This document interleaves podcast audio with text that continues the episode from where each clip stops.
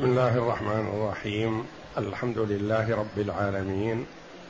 والصلاة والسلام على نبينا محمد وعلى آله وصحبه أجمعين. وبعد. بسم الله أعوذ بالله من الشيطان الرجيم. بسم الله الرحمن الرحيم. إن الذين كفروا لن تغني عنهم أموالهم ولا أولادهم من الله شيئا وأولئك أصحاب النار هم فيها خالدون.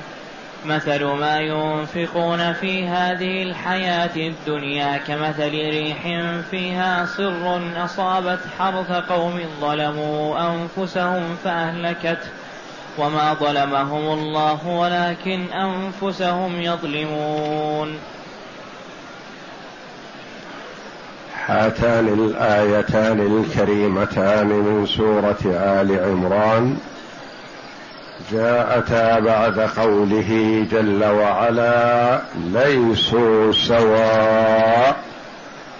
من أهل الكتاب أمة قائمة يتلون آيات الله آناء الليل وهم يسجدون.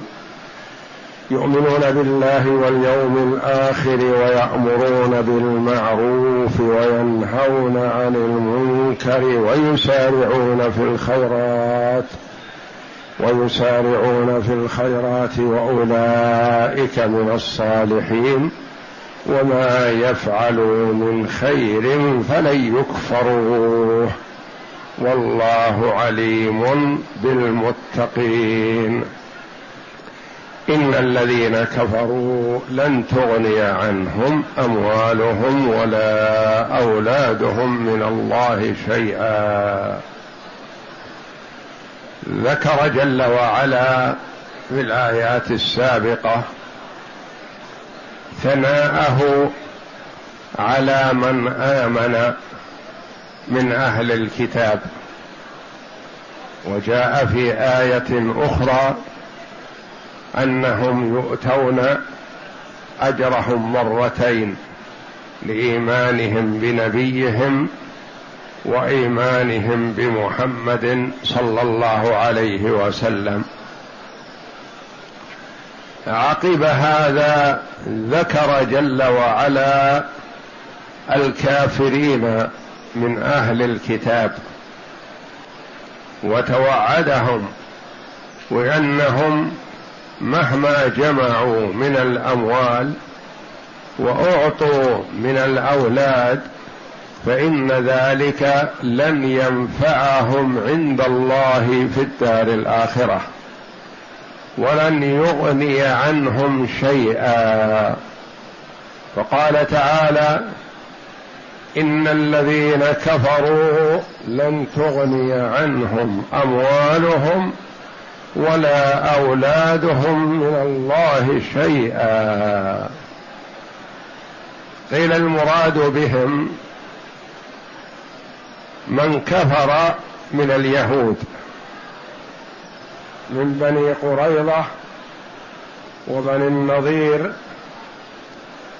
وغيرهم من كفار أهل الكتاب. وقيل المراد بهم كفار قريش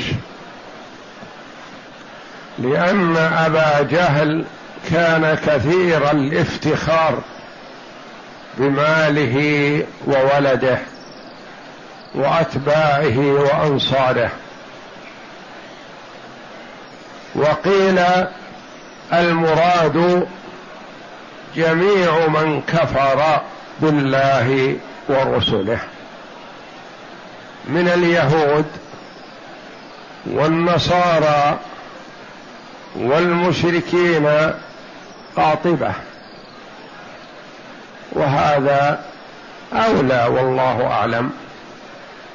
وإن كانت الآية نزلت لسبب فالعبرة كما يقول المفسرون رحمهم الله العبرة بعموم اللفظ لا بخصوص السبب. قال جل وعلا إن الذين كفروا ايا كان كفرهم من يهود أو نصارى أو مشركين أو من عباد الكواكب أو غيرهم. لن تغني عنهم أموالهم ولا أولادهم. وهذان الصنفان هما أكثر ما يفتخر به المرء ويعتمد عليه في الشدائد. إن كانت المسألة مسألة افتداء وبذل مال فهو أكثر ما يعتمد على ماله لا يعتمد على مال غيره.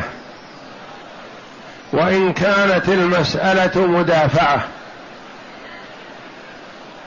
وطلب نصرة وطلب معاونة أو كف أذى أو مقابلة عدو فأكثر ما يعتمد على ولده. فأخبر الله جل وعلا عن هذين الصنفين أنهما لا يغنيان عن العبد إذا كفر بالله شيئا. فغيرهما من باب ألا إذا لم ينتفع بماله فلن ينتفع بمال ولده ولا مال أبيه ولا مال أخيه ولا مال جاره. وإذا لم ينتفع بولده فلن ينتفع بولد غيره.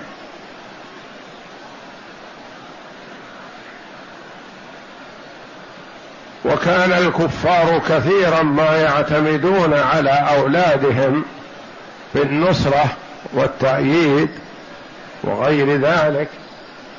كما قال بعضهم لبعض العرب لم تسمي خادمك سهل وسالم وتسمي ولدك صخر وحرب ونحو ذلك.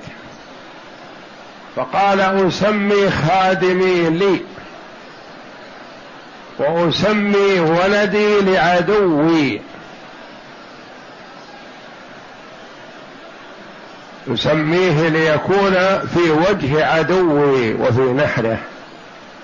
وأسمي خادمي لي عندي يخدمني ومعي فأنا أقول له هذا الاسم الحسن سهل وسالم ونحو ذلك.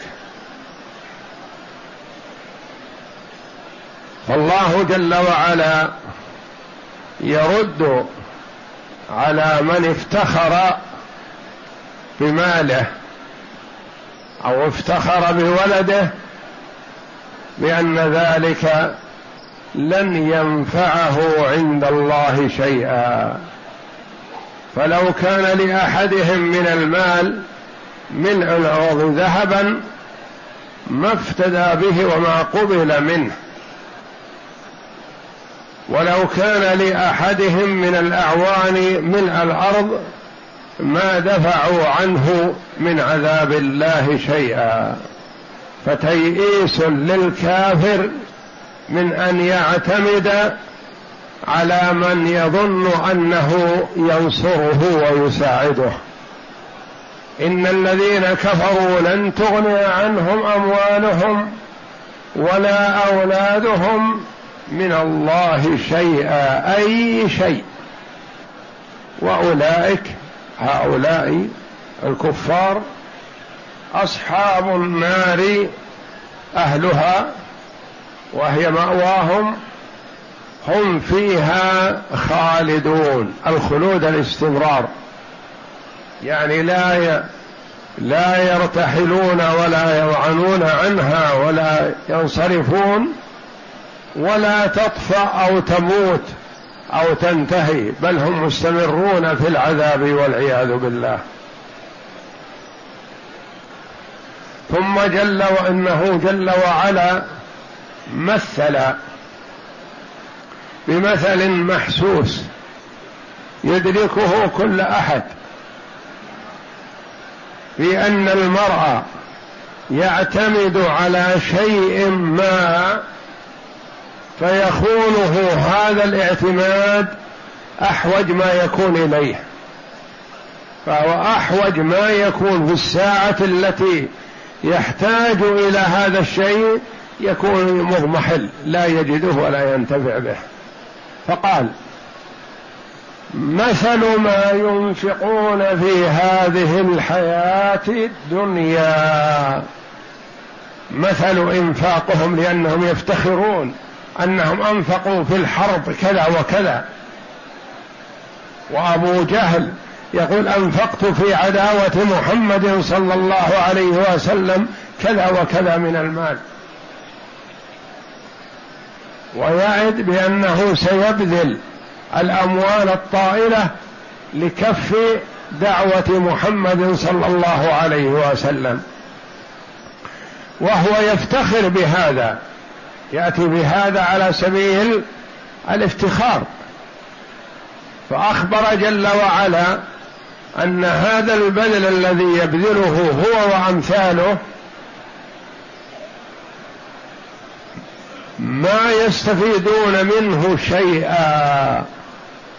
مثل ما ينفقون في هذه الحياة الدنيا كمثل ريح فيها سر أصابت حرث قوم ظلموا أنفسهم فأهلكته.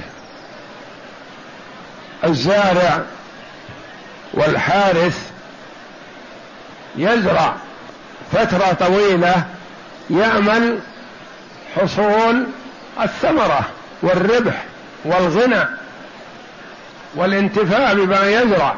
يتعب فيه أشهر ليجني الثمار. فبين جل وعلا أن من ينفق ماله في غير مرضاة الله جل وعلا أنه كمثل حرث قوم أصابته ريح باردة شديدة. والسر الريح المصحوبة بالبرد الشديد. وقيل الريح المصحوبه بالحرارة الشديدة. وكلا الامرين صحيح. إن كانت مصحوبه ببرد شديد أهلكت الزرع. وإن كانت مصحوبة بحر شديد ولهيب نار أحرقت الزرع. فهي تتلفه في كلا الحالين. كمثل ريح فيها صر. برد شديد أو حر شديد. أصابت هذه الريح زرع قوم ظلموا أنفسهم في معصية الله تعالى. ظلموا أنفسهم فأهلكته. يتلف. كان يأمل الغنى الواسع وحصول المال العظيم من هذا الزرع فإذا به في لحظة ييبس ويكون لا قيمة له. فأهلكته ثم إن الله جل وعلا أخبر أنه منزه عن الظلم. وما ظلمهم الله. والله جل وعلا يقول وما ربك بظلام للعبيد. وما ظلمناهم ولكن ظلموا أنفسهم وما ظلمهم الله لأن الله جل وعلا حرم الظلم على نفسه وحرمه على عباده. يا عبادي إني حرمت الظلم على نفسي وجعلته بينكم محرما فلا تظالموا. والله جل وعلا وعد بأنه سيقتص للمظلوم من الظالم يوم القيامة. مهما كان الظالم قويا عظيما جبارا عنيدا فإن الله جل وعلا سيأخذ منه الحق لمن ظلمه. ومهما يكن المظلوم ضعيفا فقيرا مسكينا فإن الله سينصره ويأخذ له الحق. وقد حذر النبي صلى الله عليه وسلم من الظلم وإن كان لغيره وإن كان لبيت المال وإن كان المال الذي يأخذه لمصلحة المسلمين يقول إياك اياك يقول لمعاذ رضي الله عنه وإياك وكرائم أموالهم. لا تظلمهم. تأخذ الطيب والغالي والنفيس عليهم في الصدقات وإياك وكرائم أموالهم. ثم جعله ينتبه لربه تبارك وتعالى ويحسب لهذا ألف حساب. ولا يكن نظره إلى المظلوم فالمظلوم قد يكون فقير مسكين. ما أحد ينصره ولا أحد يؤيده سوى الله تبارك وتعالى.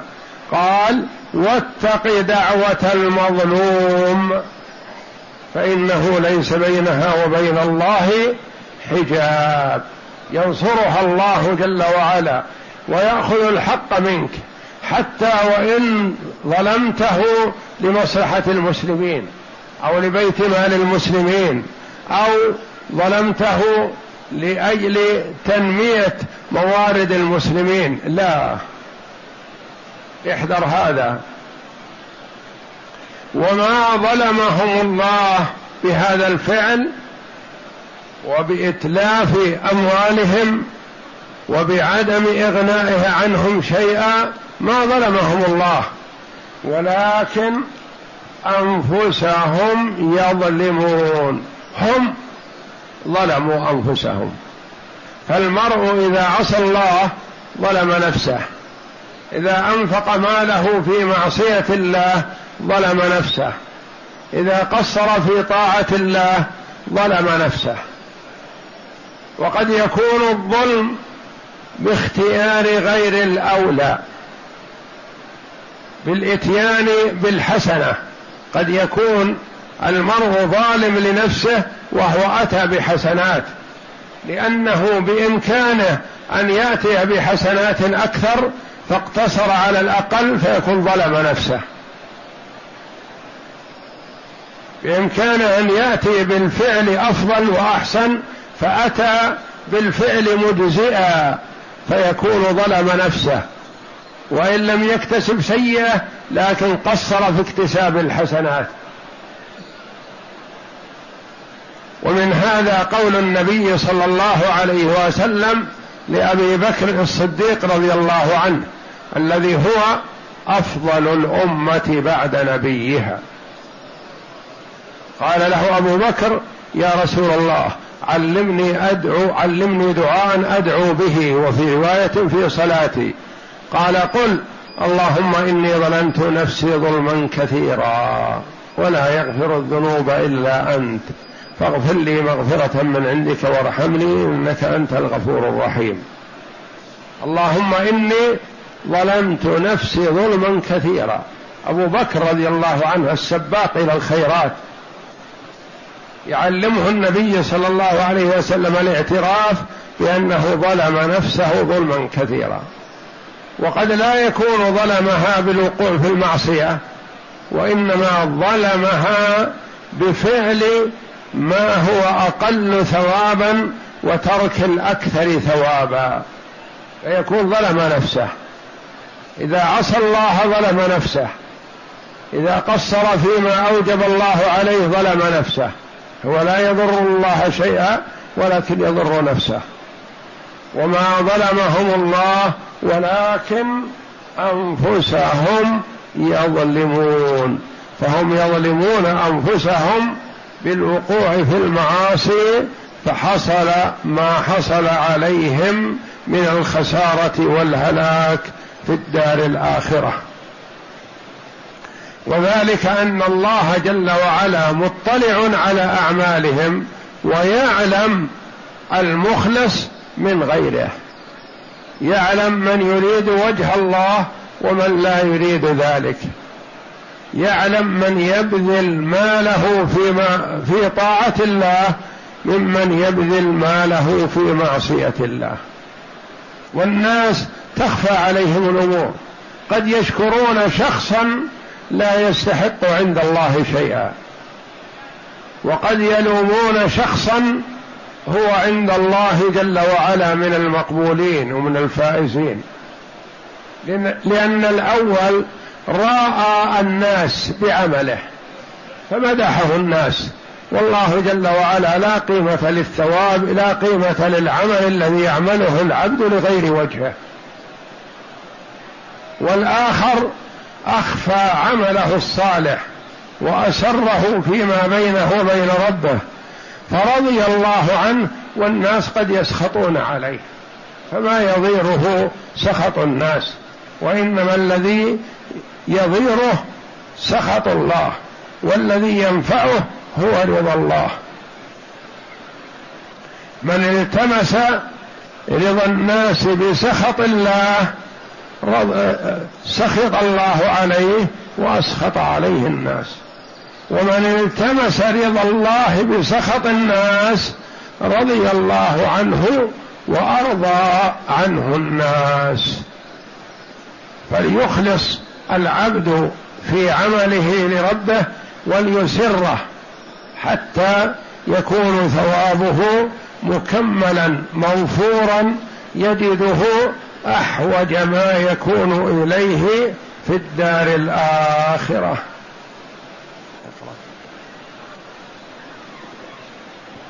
يقول الله تعالى مخبرا عن الكفرة المشركين بأنه لن تغني عنهم أموالهم ولا أولادهم من الله شيئا أي, أي لا ترد عنهم بأس, بأس الله ولا عذابه إذا أراد بهم. فأولئك أصحاب النار هم فيها خالدون. ثم ضرب مثلا لما ينفقه الكفار في هذه الدار فقال تعالى مثل ما ينفقون في هذه الحياة الدنيا كمثل ريح فيها صر أي برد شديد قاله ابن عباس رضي الله عنه وقال عطاء برد وجليد. فيها صر أي نار وهو يرجع إلى الأول فإن البرد الشديد ولا سيما الجليد يحرق الزروع والثمار كما يحرق الشيء الشيء كما يحرق الشيء بالنار. أصابت حرث قوم ظلموا أنفسهم فأهلكت. أي فأحرقته يعني بذلك بذلك الصعقة إذا نزلت على حرث قد آن جذاذه أو حصاده فدمرته وأعدمت ما فيه من ثمر أو زرع فذهبت فيه به وأفسدته فعدمه صاحبه أحوج ما كان إليه فكذلك الكفار يمحق الله ثواب أعمالهم في هذه الدنيا كما يذهب ثمرة هذا الحرث بذنوب صاحبه وكذلك هؤلاء بنوها بنوها على غير أصل وعلى غير أساس وما ظلمه الله ولكن أنفسهم يظلمون. والله أعلم وصلى الله وسلم وبارك على عبده ورسول نبينا محمد وعلى آله وصحبه أجمعين.